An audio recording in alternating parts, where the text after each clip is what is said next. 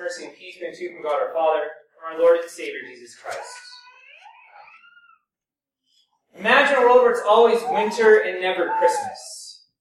Imagine a world where it's always cold and dreary, where there's always more darkness than light, day after day, week after week, month after month of winter with no end in sight.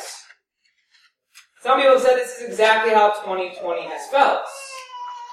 This is how C.S. Lewis describes Narnia under the rule of the evil White Witch. Even if you've never read the book, which would be sad, or seen the movie, the image is quite striking. Always winter and never Christmas. This is exactly how the Bible depicts the world before the coming of Christ. And this was even true for the vast majority of God's chosen nation, Israel. The world was wandering around in darkness. They were estranged from God spiritually ignorant and blind. Sin had made most of the world a very dark and cold place to be. Always winter and never Christmas. Could be anything more depressing than that? The wonderful news of the gospel this morning is that those who walked in darkness have seen a great light. For on that first Christmas morning, Christ, our light and life, entered into this world to scatter the darkness and bring eternal life. Even consider, Christ was born on December 25th, which in the Roman calendar was winter solstice, the longest day of the year, the longest day of darkness.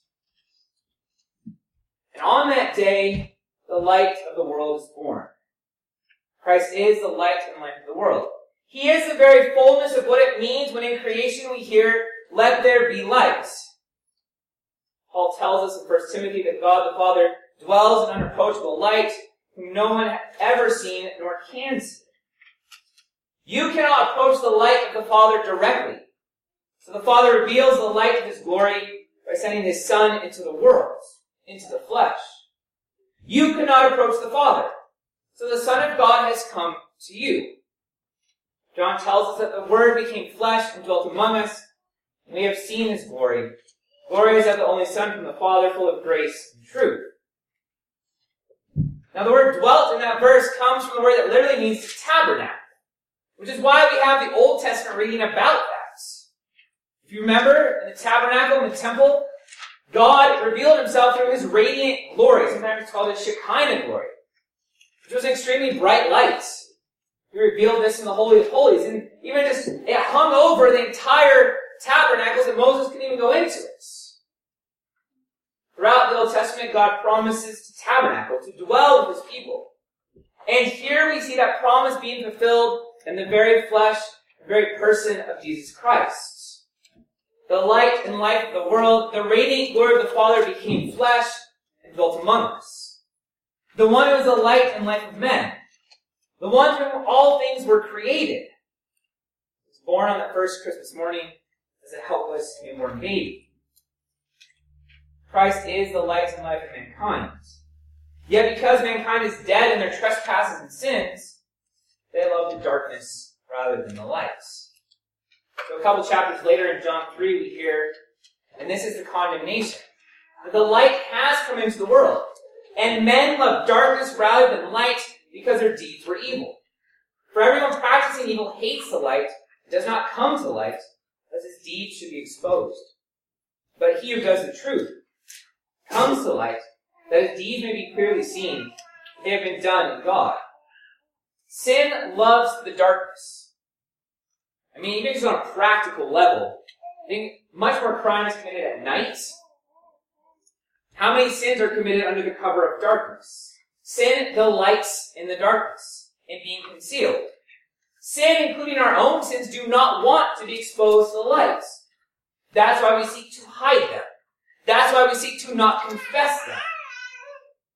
This is why we deceive ourselves into thinking the darkness is really not that bad, especially the own darkness of our own hearts.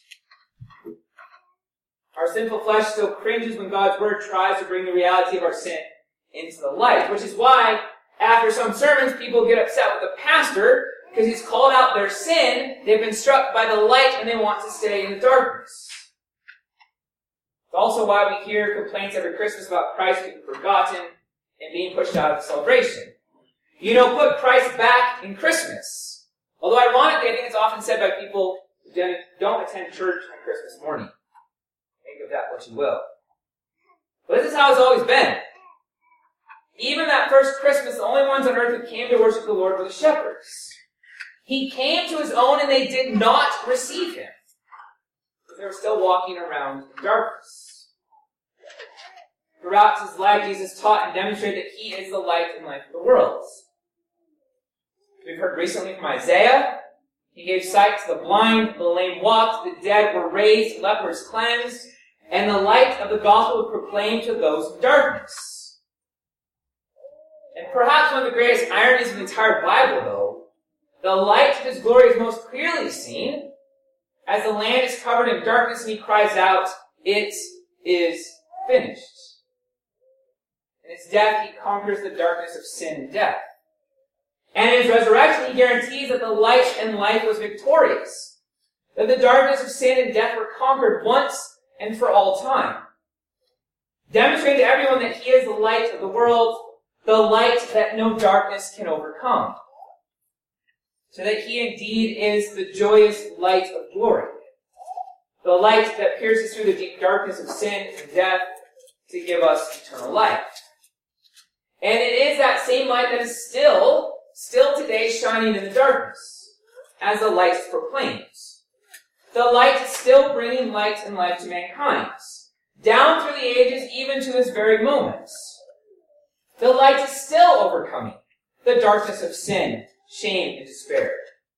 You cannot bring yourself to the light, but the light comes to you and brings you out of the darkness. Perhaps one of the most beautiful examples we have of this in the entire Bible is Saul in Acts chapter 9. Saul is on his way to persecute, to kill Christians and put them in jail. That is his goal. And yet what happens? He is struck by a bright light, falls on his knees, and is told, why are you persecuting me? He says, who are you? I'm Jesus, you are persecuting. And he is put into darkness to show that he had been in spiritual darkness until he is baptized his sins are forgiven, and the scales fall off of his eyes so he can see clearly again. The light of Christ scatters the darkness and it illumines us, his church. In John 8, we hear then Jesus spoke to them saying, I am the light of the world. He who follows me shall not walk in darkness, but have the light of life. It is this light of life that makes you a Christian. So John says, But to all who did receive him, who believed in his name, he gave the right to become children of God, who were born not of blood, nor of the will of the flesh, nor of the will of man, but of God. And that light comes through the light of his holy gospel.